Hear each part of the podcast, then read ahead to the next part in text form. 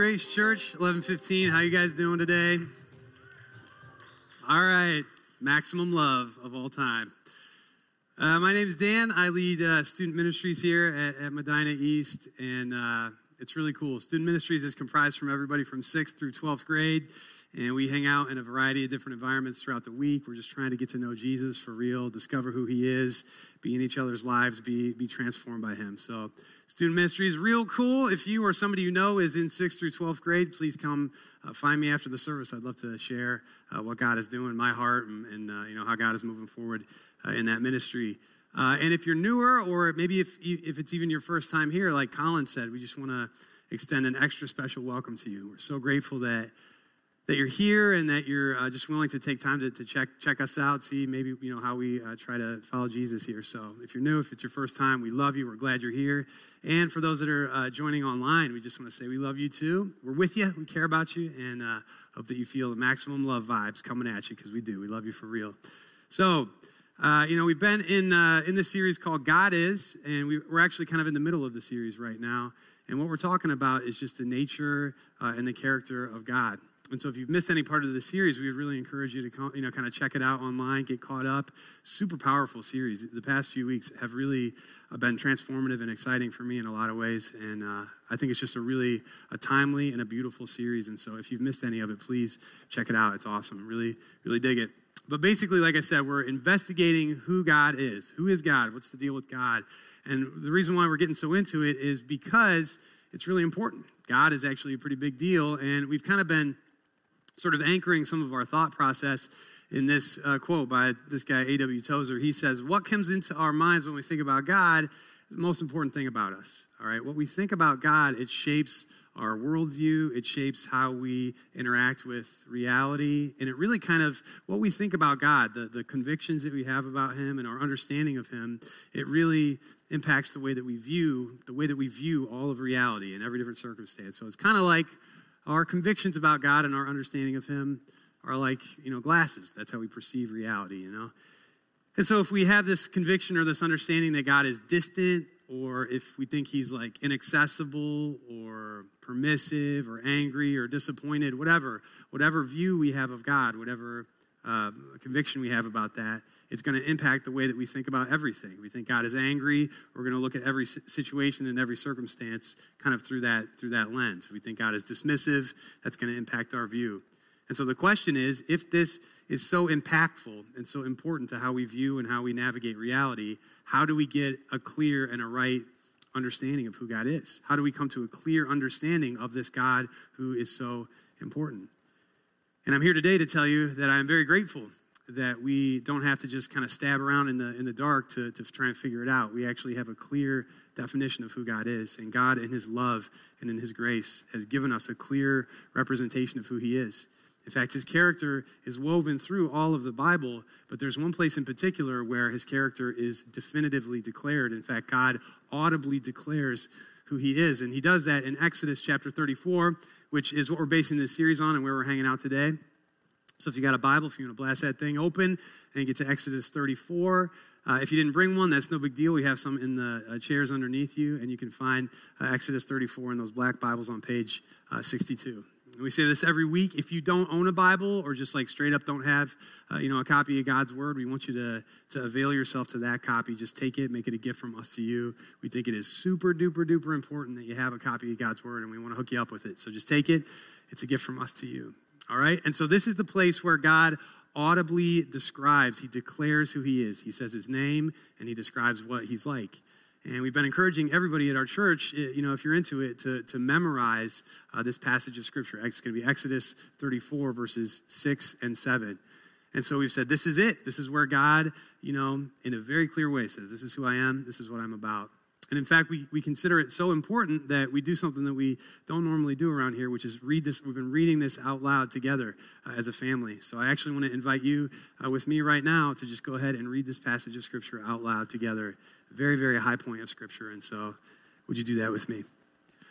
The Lord, the Lord, the compassionate and gracious God, slow to anger, abounding in love and faithfulness maintaining love to thousands, and forgiving wickedness, rebellion, and sin, Yet he does not leave the guilty unpunished. He punishes the children and the children for the sin of the parents to the third and the fourth generation. Awesome. Thank you guys for doing that with me. And so, what we've been doing, again, over the past couple weeks, is going by, going through this line by line. A couple weeks ago, we talked about the Lord, the Lord, how God actually has a name, that He's not just a blind force or a religious construct, but that His name is Yahweh and that He can be known. He knows you and He wants to have a relationship with you. He cares about you. And so, if that's a new concept to you, maybe you're like, I didn't know that, man, that's something really important to press into. God is personally available and accessible and wants to have a direct connection with you. He doesn't want you to just check some boxes or do some religious stuff, and He wants to have a personal and intimate relationship with you. In fact, He wants to have such a personal and intimate relationship with you that we got into this next thing that God is compassionate and gracious. And last week, Pastor Tony talked about how this indicates to us that at the very deepest and most um, intense level, God wants to hold you close and protect you and, and, and, keep you safe and, and express his love and his grace to you.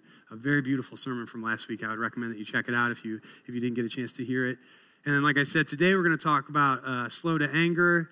In the weeks to come, we're going to talk about how God is abounding in love and faithfulness and that he doesn't leave the guilty unpunished. But like I said, this week our big jam is going to be slow to anger. That's what we're going to be talking about. And, uh, you know, I, I just really, even when we start talking about anger at any level, I know that, that even that word could start to kind of strike some chords in our minds and, and in our hearts. And so I just want to really, to the very best of my ability, try to navigate this conversation uh, with sensitivity and, and, and, actually really, hopefully, get to a really vulnerable place with you guys. I, I love you and I care about you. And so those of you that know me know I like to get kind of intense sometimes anyway. So I just am going to try and take us to a place, hopefully, together we can all go to this place of, of intensity and vulnerability together. Uh, but like I said, before we really start uh, getting after it, I, I know that I'm not down here very often. You know, I'm normally upstairs. We have an upper room. I'm the student ministries guy. And so some of you might not be too familiar with me or whatever. So I kind of want to just do this thing that public speakers do sometimes, which is show a group of people a picture of their family to like justify that they're a real person. So here's a picture of me. See, I'm totally, I'm totally normal. and uh, this is my son, James. This is my wife, Charlie. This is my son, uh, Scotty. And this picture was taken on our best vacation ever. All right, it wasn't that long ago. We have some friends that uh, have a lake house that they let us borrow. I'm just really grateful. God has given me uh, the gift of. It's overwhelming. He's given me the gift of uh, an amazing family. In fact, you might be so overwhelmed and distracted by the beauty of what's happening in this realm right here that you might uh, not notice what I always do when I see this picture, and that is the absurd and ridiculous furrowed brow that um, you know kind of overtakes my whole face. All right. And so the prominent furrowing of my brow is, is uh, something that shows up in pictures a lot of times. And so, like I said, all right, this picture was taken on the best vacation ever. Just crazy family unity and love, perfect. You know, it's not always super harmonious, but it was just a very, a really sweet uh, time together.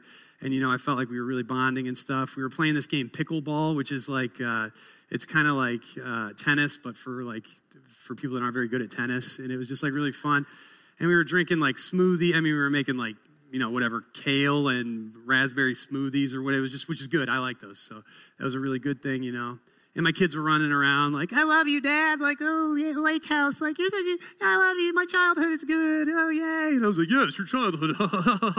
I'm trying to be a good dad or whatever." And my wife is beautiful, and you know, we're be, like, we're being all flirty and like getting. I mean, we are on vacation, so we're like getting PG-13 kind of or whatever. You know what I mean? We're married, so it's okay. And like, you know, you know what I mean. I think you guys know what I mean, right? Oh, you get what I'm implying, right? Woo! So, and so, you know, all this good stuff, all this good stuff, and here my forehead looks like the Grand Canyon, all right? And so, so what I have, you know, the thing is, what I've got is a little case of what some of you guys, some of you guys might be familiar with, is a little case of what is called RBF. All right, RBF I got all over, which I think you might. I think you know that phrase, right? It's rest. It's resting brow face is the is the expression. And so, you know, what the thing is about that is that my face in this picture, all right, and my face for my entire life, it, it, and everybody's face, it reveals what's going on deep inside of all of us, right? We all, I think we're all aware that the face is kind of like the place in, in some ways that, that, that can't hide what's happening emotionally deep inside. And so, what I want to what I want to share with you, kind of as we uh, kick it off, is that this picture here, this, this picture of this guy and this picture right here, is actually of a picture, is a picture of somebody that, that really kind of actually wrestles with, with anger. And uh, I'm somebody that, you know, I try to hide it and I try to mask it. And I'm aware of like the social, the socially acceptable levels of like being intense or whatever. And I'm trying to be aware and navigate those things. But a lot of times, you know, I try to mask it, I try to hide it, but I've got, I've got some anger uh, rumbling around inside of me, you know? And so when I was asked to speak on this topic, to talk about uh, anger and, and, the nature and the character of God, I got to be honest with you. I, it was uh, it, it, called it, it, caused me to feel like I was being called into a real place of, of vulnerability, and to stand in front of uh, you, and to stand in front of you know my this, my family and my people that the, the, people that I love and that I care about and that I'm close with, and uh, to try to get to a vulnerable place with you, and to say, yeah, this is this is the face of somebody who uh, is angry, you know, and I and I come to this topic of anger personally with a lot of baggage. In fact, I would go so far as to say that I myself personally, I have an anger problem. I have an anger problem. And as I've navigated my life over the past couple years, that's become kind of increasingly clear to me, especially as I pursue Jesus and discover his heart and his love, and I'm challenged by the ways that I navigate things. I'm coming to a pretty clear awareness that, man, I, I have an anger problem and I hurt people. I hurt people close to me, and uh, I alienate people in my life, and I've done relational damage to people that uh, I live with, that I serve with, my family, uh, the people that I'm supposed to serve uh, and, and minister to in this church. I've, I've, I've done damage. I've done damage, and so I just want to, at this moment, again, as we're getting into this conversation, I just felt like I couldn't even get into it without telling you that as a leader of this church,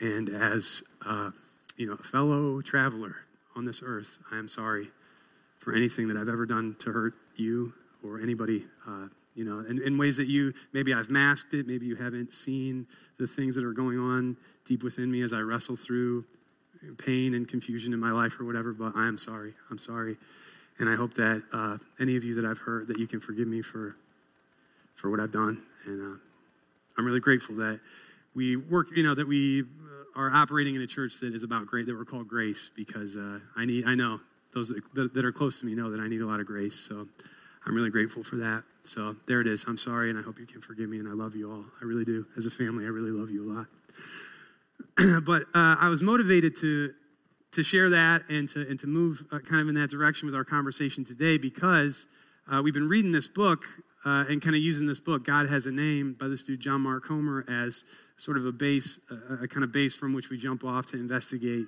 um, Exodus 34.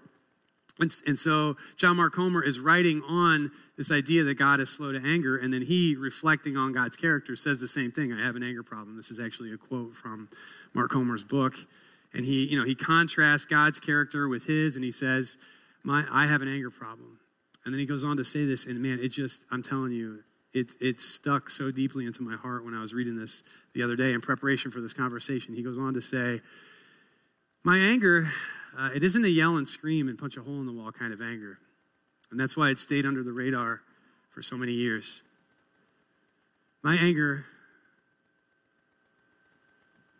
is a seething, internal kind of anger that leaks out as constructive criticism unkind humor, and sarcastic digs about the people closest to me. People like my wife, my kids, my community. And he says, uh, and this sin, it wreaks havoc in my life. It wreaks havoc in my life.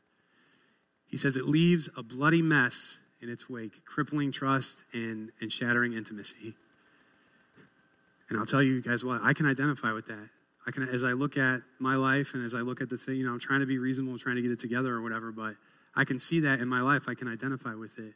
And I think all of us in this room and, and online and wherever you're hearing or connecting with this, I think we can all identify with that. I think we all have, in some ways, been contributors to some amount of anger. We've been overwhelmed by anger and have let that out and hurt other people or we have been recipients of it, people who have kind of experienced the fallout of anger, and we've been and we've been wounded and we've been inflicted with with pain, and we and we've been hurt, and so we've either been the abuser or the abused or both. And I think that's, that's really intense because what happens is that cripples trust and that shatters intimacy. And we see that occur at a very deep level, even in our relationship with God, that there is, as a result of sin, and this is just a true statement, as a result of sin, as a result of a rejection from the reality of God and His love and a turning away from Him, that our, even our relationship with God is fractured. And we are, the Bible teaches that we are afraid and we hide and we want to deceive and lie and create our own little bubble of, of self justifying reality. And not only does it infect our relationship with God, it infects our relationship with other people. The sin, this, this sin of unhealthy anger, it infects our relationships with other people. And intimacy is jacked up and, and trust is broken.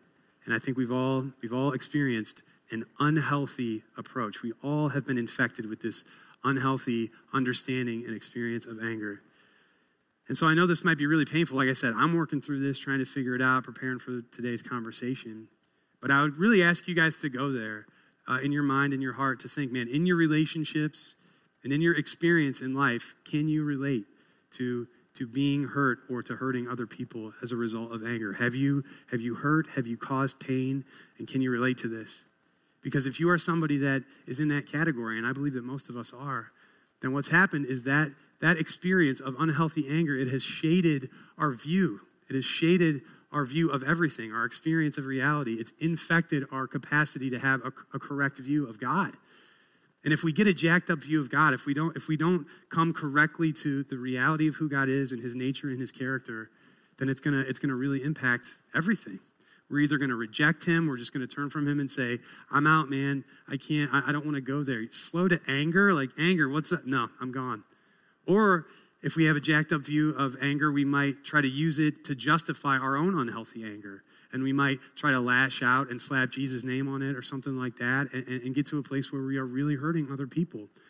And so we desperately need, what I'm trying to say here, the point I'm trying to make is that we desperately need to get the right definition of anger.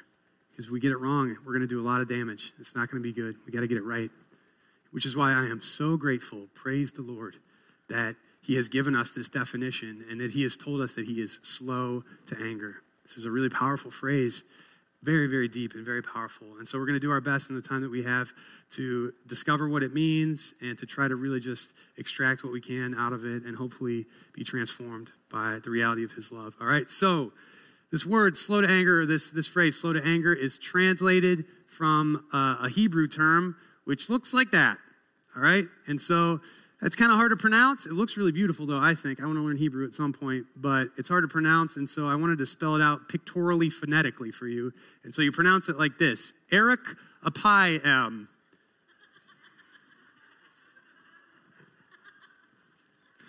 All right, I feel pretty good about that. I've been waiting for a week to. You guys know how long it took me? I spent I spent three hours making sure these were equal, perfectly equal. Sorry. Anyway, I'm trying to justify my anger with perfect PowerPoint. But anyway, I'm so, this is the best I got. Okay, so slow to anger. What it what it literally means. All right, if this isn't crazy enough, this is literally uh, in Hebrew translated from this concept of being long of nostrils or long of nose. All right, so that's what it means. Slow to anger. it means long of nose. So what I want you to do is get this picture in your mind right here. This is this is what we're going. This this is where we're at right now. All right. And so turn to your neighbor and say, What does this have to do with anything? Where am I? What is this? This, is, this seems kind of weird. I don't know. Okay. Thanks for asking that. I will tell you. So in Hebrew, uh, in, in, the Hebrew language, normally the word anger is translated from concepts such as nose, heat, or hot nose. All right, it's like hot nose. I got a, I got a bad, got somebody cut me off. Got a smoking case of hot nose. All right, and so, and so when the Bible says that God is long of nostrils or long of nose, it means that it takes a long time. it takes a long time for his nose to get hot. Okay? And so this might seem ridiculous to you, which you know is understandable, but I think kind of in the back of our minds, we know that somehow the nose is connected in the same way that my forehead is connected to anger. Our noses are connected to anger as well. Sometimes when we're really freaked out and upset, our noses will flare and like there's some nostril action going on with in connection to our anger. And, and in a way to, to fight anger, a lot of times we try to slow our breathing, to slow our breath. And Hebrew, as a beautiful language, is aware of that and, and kind of draws on that idea that God is long of nostrils. And just to kind of solidify this and, and, and really get it deep, it, it, reminds me of this article, healthline.com, I read uh, just the other day about anger management, which I need to read a lot of those kind of articles, I guess. But um, they said, this is how you chill out on the anger thing. You got to learn to breathe, man. And so when you're angry, you might notice your breathing gets quicker and shallower. And one easy way to calm your body and reduce your anger is to slow and deepen your breathing. And they say, try breathing slowly into your nose, slowly into your nose, and out your mouth. Breathe deeply from your belly rather than your chest. Repeat breaths as necessary. All right, and this proves to be true. You can chill yourself out with a little bit of slow breathing. All right, and so imagine this scenario. All right, let's say you're a human swordfish guy here, and you're just like chilling out, trying to do your thing, and let's engage in a hypothetical scenario. All right, let's just say hypothetically, you have the kind of job where you teach middle school students, all right, in a church maybe, hypothetically. And let's just say it's a pandemic, maybe at some point in the future or the past, it, you know, there's some kind of worldwide, this totally hypothetical like thing going on. And maybe you're to fight that pandemic, you're trying to like not spread it with like everybody having access to a water a watering fountain, a water fountain. So you hand out little bottles of water, maybe something like this, all right? And let's say you're trying to teach, okay, and you're and you're like pouring your guts out to a room of like 30 or 40 middle school students, and you're like at the peak moment of where you're just really like uh, like gushing as much truth and love as you can and, and sincerity to this group of people, and then this starts to happen. I know you're talking about. Carissa, give me another bottle of water. And you're like, what happens in that scenario, in that completely hypothetical scenario, is that anger gets introduced. Anger gets introduced to the equation, all right? And so you hear you hear the crickle the crackle or whatever, and you're like, oh boy, how, how would I, in this hypothetical scenario, respond to this? I'm either going to get a hot nose or I'm going to have long nostrils, all right? And so you Maybe if you are fortunate, you take a moment to take a deep breath. When you allow the, the beauty of the long nose to, to do its work. And then you chill out, the moment passes, and you have not freaked out and lost your job, which is great because this is the first time you've ever had health insurance and you used to pour concrete, and it's just like you've done both. You've like, you've done manual labor, you know, so you're really fortunate about that. So uh, this is why, you know, Proverbs 14 will say, Whoever is long of nose has great understanding, but one who is quick tempered displays folly. All right. And so, long of nose is the opposite of freaking out. Even if a situation is frustrating, even if it, there, there maybe would be some reason to kind of justify being a little bit upset, it's taking that long nose posture, breathing deeply, and, and being slow to anger. All right, and this is God. This is the, the nature of God. He doesn't let the anger just immediately blast him in the face. He takes a long, the long nose approach. All right, so God himself is Eric Apiam. He is slow to anger. Like I said, it's not that he doesn't have, it's not that he doesn't have feelings or frustration. He feels. God feels very, very deeply. He, he totally is not a robot or just some kind of vague, uh, construct or some vapor or some blind force somewhere. God is a person, and he he engages with things in, a, in, an emotional way. He feels anger, but he controls he controls that frustration. He controls anger and he controls rage. He doesn't get worked up. He doesn't just fly off the handle. And I think, like I said, the reason why that's so important to understand is because a lot of times in our experience, we, we think when we, as soon as we hear anger and as soon as we think about God, we're just like, God is just about to fly off the handle and just like cut everybody down, you know? And that might really impact how we view him, how we interact, and how we think about him.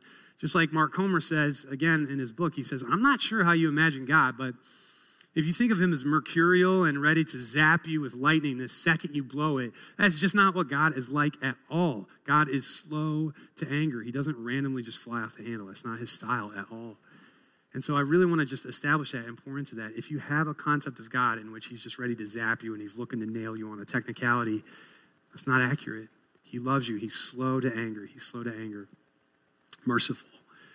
But on the other side, you know, he is slow to anger, but he is also slow to anger. And there is, you know, there is a reality to his anger and to his frustration. There are things that frustrate and anger God, there are things that break his heart. And in fact, we see this play out in the book of Jonah as an example. So, God, uh, Jonah is an amazing little short book in the, in the Old Testament. I would highly encourage that you check it out if you've never read it. And I'm not going to get too into it today, but basically, God sent this dude Jonah to the city of Nineveh. All right, Nineveh was this city that was the capital of the Assyrian Empire.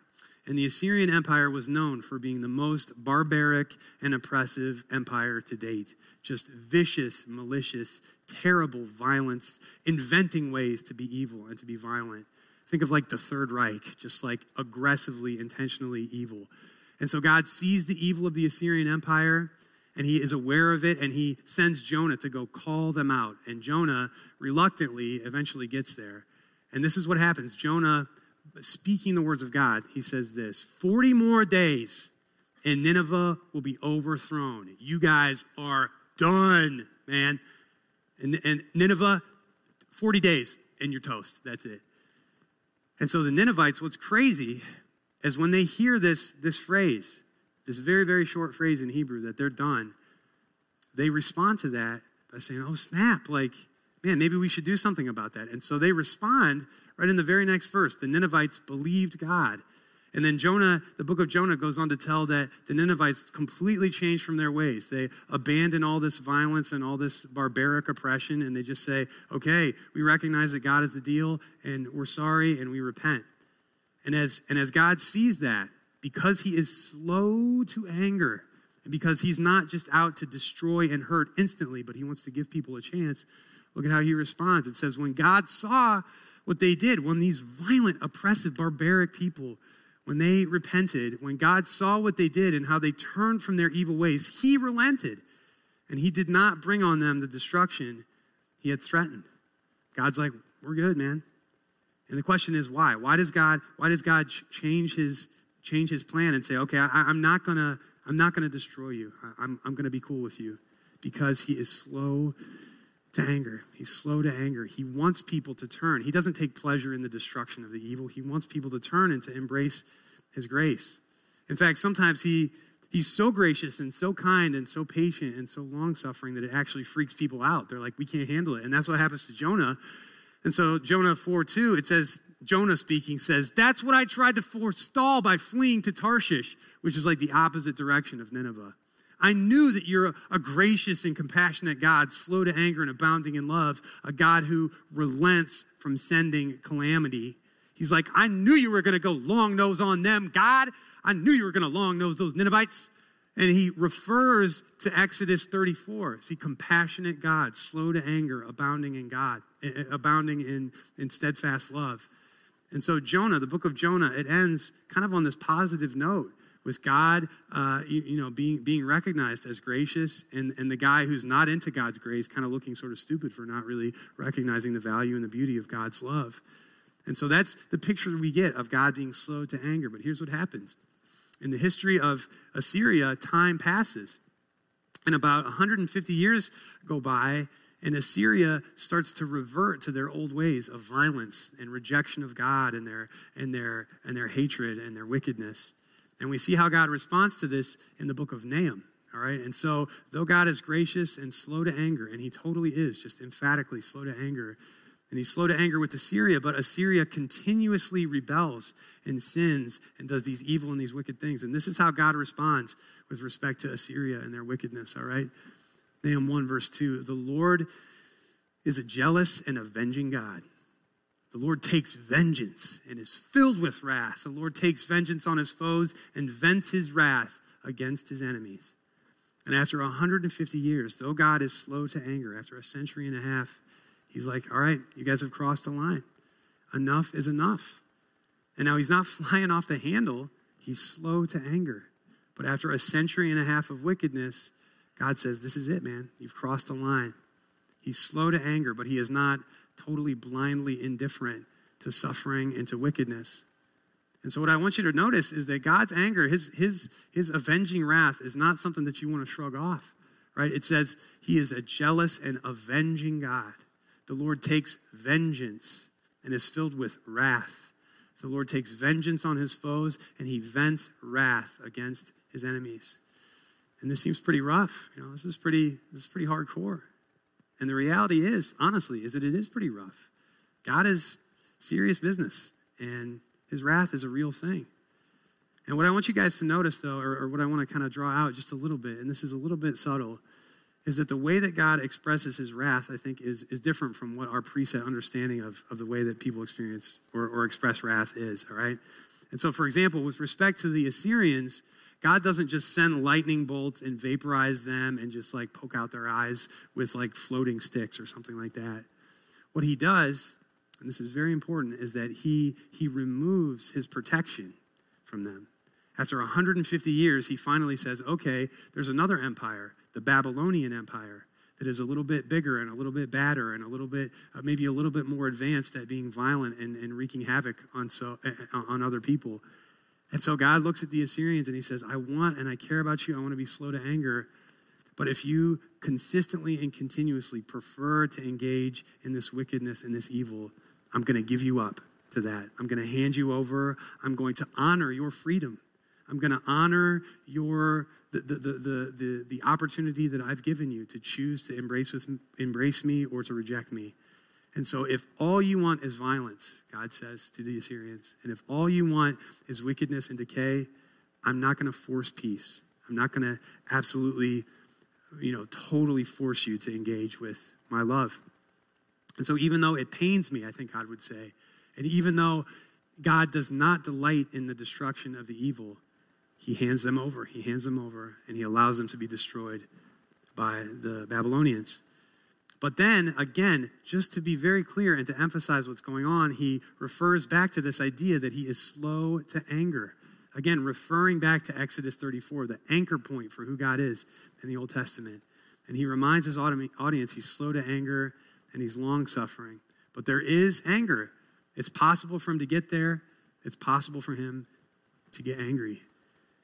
And while that is, I think it should be a sobering reality for us to think, man, it's possible for God to, to get cheesed off for real. Like it's not a joke. While it is a sobering reality, it is actually a good thing because he says the Lord is, is someone who is not willing to leave the guilty unpunished. The Lord will not leave the guilty unpunished. And the truth is, and this is so vitally important as we try to maybe reorient ourselves to a healthy understanding of anger, the reality is that God loves the world too much to do nothing. He loves the world too much to do nothing.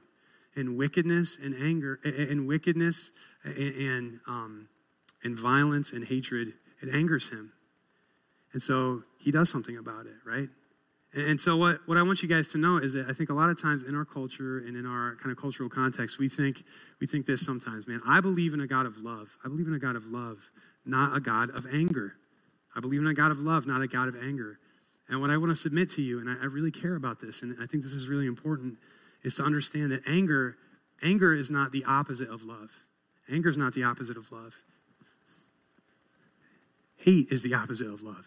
Hate is the opposite of love. And the final and the fullest expression of hatred is indifference. For God to say, I, I have no interest in any party. I'm just totally out. I'm totally distant. And so indifference is really is really the opposite of anger. And God is not indifferent. He cares. He cares. And so I know this this is uh, you know heavy. This is like a heavy deal, and it might raise some questions and some tensions in your mind. Maybe you're somebody that thinks, "Well, I thought no, no, I, I I just believe in a God of anger, man. Like I don't know what you're talking about. I don't believe in a God of anger. I just believe in a God of love." And so what I want to do is just recognize that and just tell you that that man, this is actually a safe place. This is a safe environment. We're trying to create a safe environment here to have discussion and to have conversation and we love you. And we're not just trying this church is not just trying to cram our particular religious pill down your throat and get you guys to just like all fall in line. We care and we want to have real discussion. We really believe that that God is real, that the Bible is true, that Jesus is who he claims to be, but this isn't a brainwash factory. And so what we would encourage you to do even as you're trying to navigate, you might be somebody who's trying to navigate that conversation, is to um, really press into community here at Medina East, to find a group of people that you can hang out with and wrestle through these conversations and wrestle through through these questions because they're important. And if we, like I said, if we get it wrong, we're either going to reject God or justify our anger in a weird way or be mean or bad or whatever. And so, one helpful resource you have available to you is life groups. We care about life groups, we care about you. So, please, if you're not connected, you're really missing out on what it looks like to discover who Jesus is and to get and to get connected. We also have another resource uh, that I would recommend to you. Uh, in the summer, we did a series on emotions. And so, if you're wrestling through different emotions and how that works out, I would encourage you, especially as it pertains to the relationship between love and anger. This is a very important topic to get right. And there was uh, a teaching that I got the chance to do called Reclaiming Our Anger. I always get the anger ones. I think Pastor Tony's trying to tell me something. But um, I think it might be helpful for you to understand anger if you're trying to figure it out, all right? But here's the thing, all right? There's all these arguments, there's these nuances and these understandings and Hebrew words and all this, whatever, all this stuff. But I think for some of us, or maybe for most of us, a lot of us, this isn't just some kind of theological or philosophical problem, right? It's a deeply personal experience, and it, and it is deep in our hearts.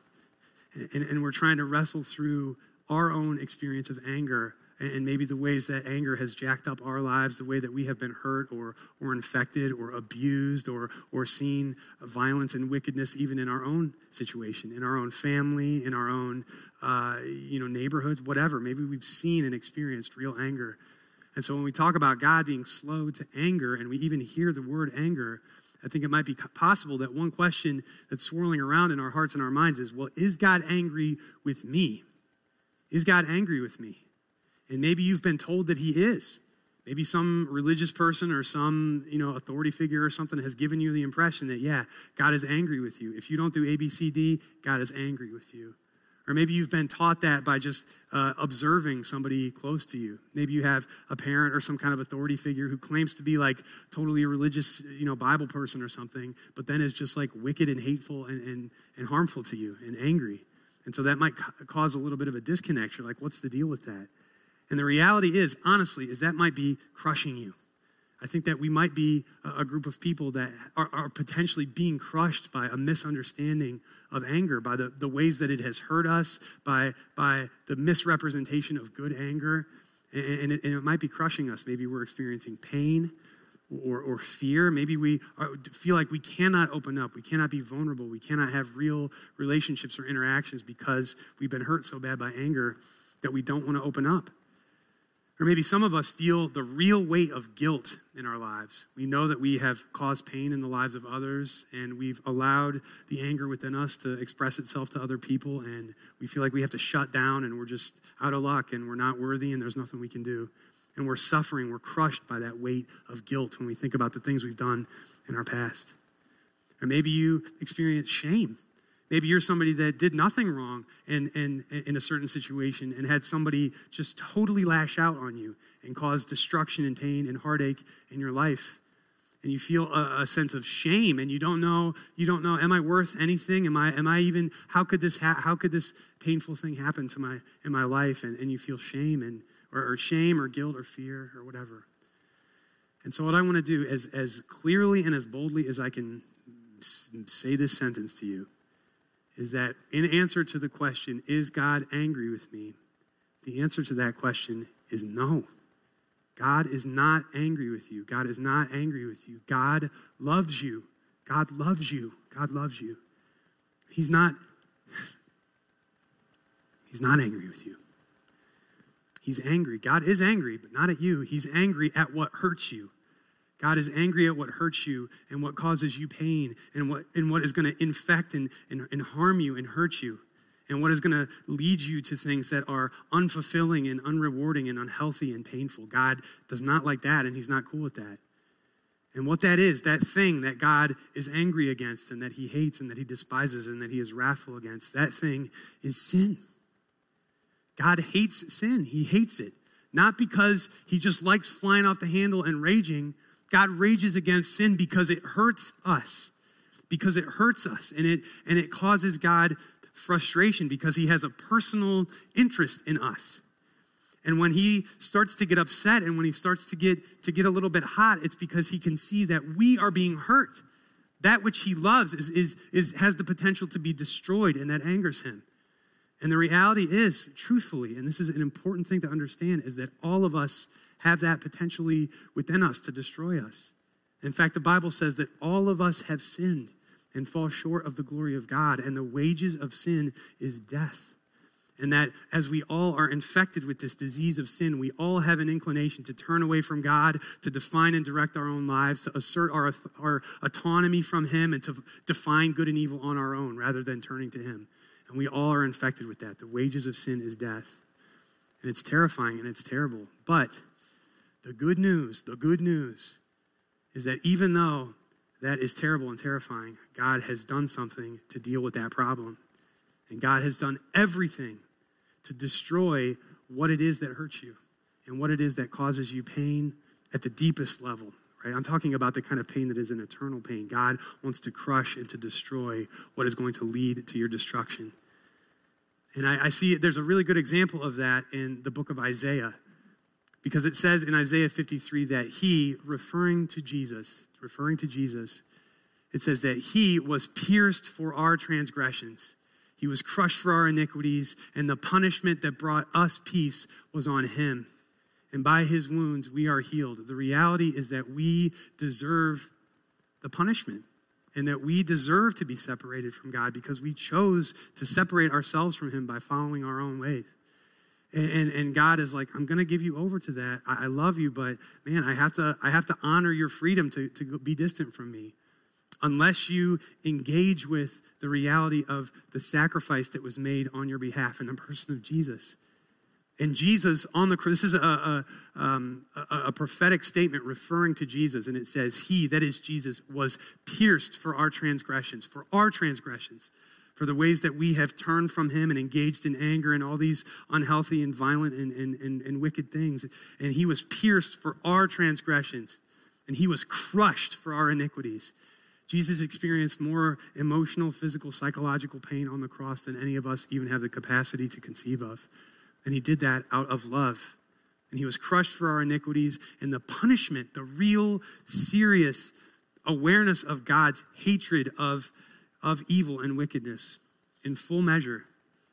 Jesus and the Father, Jesus the Son and God the Father partnered in the destruction of that on the cross.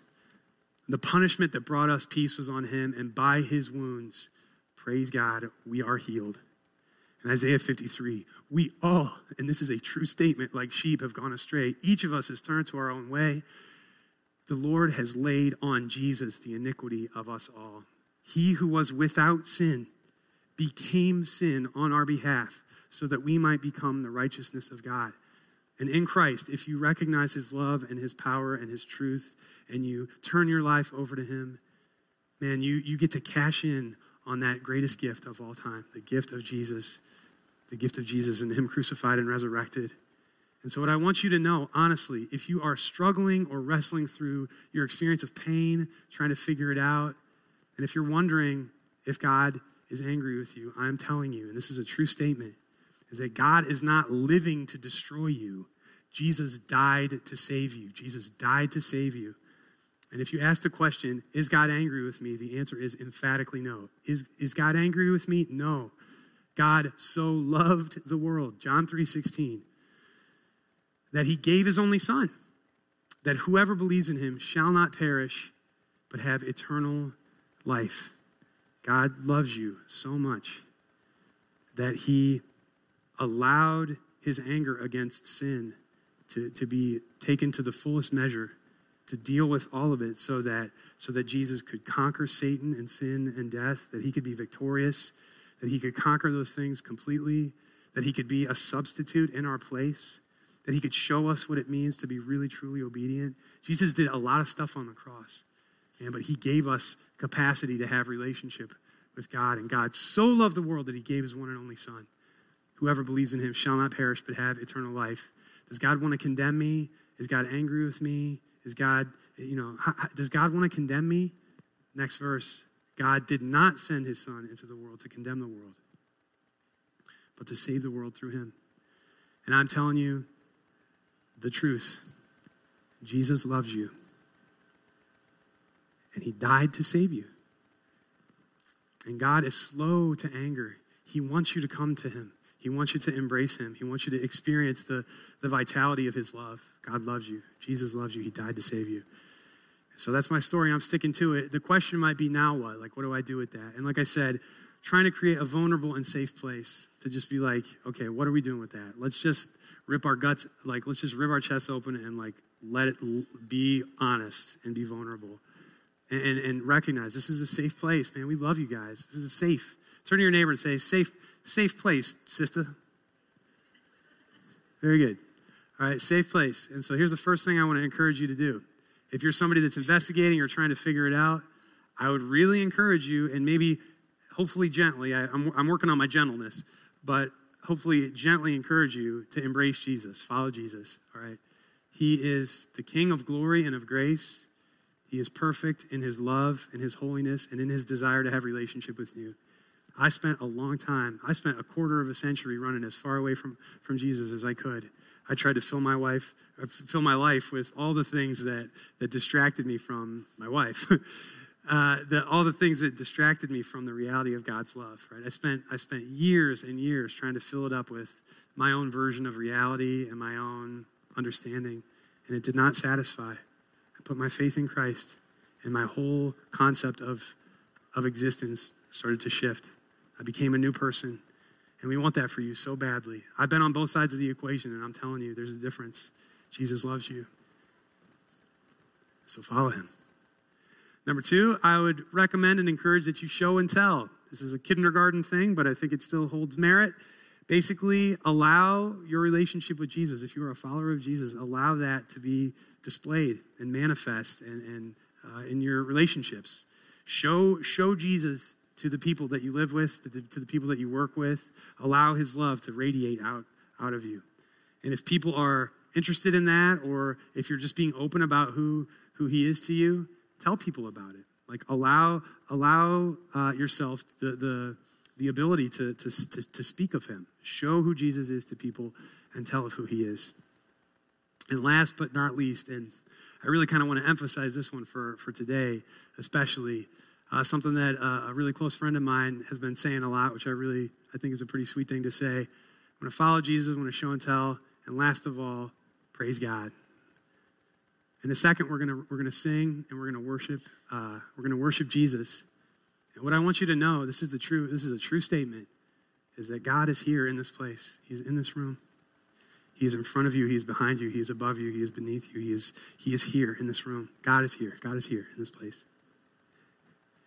And He wants, beyond any formula, beyond any theological construct, beyond any, you know, minutely detailed argument, He wants to get right to your heart. And, and He wants to get in there and allow you to experience His presence and allow you to experience the life transforming beauty of Jesus. That's what He wants. He wants a relationship with you. And so I'm just going to ask you to really to praise God and to and to just open yourself up to to to seek to to experience the freedom of his love and of the fact that he is slow to anger and that he shows his love in his son Jesus, all right? So I'm going to invite the band up. Please just if you are a follower of Jesus, praise God and, and, and really praise him today. And if you're somebody that's investigating, please open yourself up to him. He's the truth. He's the way, the truth, and the life, all right? And so uh, as they get settled in, again, I just want to encourage you guys to do that. Jesus is the King, it's not a joke. And I was thinking about this this morning, actually, in my quiet time, uh, just thinking about the fact that Jesus is the King and that He is on the throne and that He is slow to anger and that He gives us His love and we have access to His presence even now. And it reminded me of this hymn that I really like. And so I kind of want to just read it to you as a poem.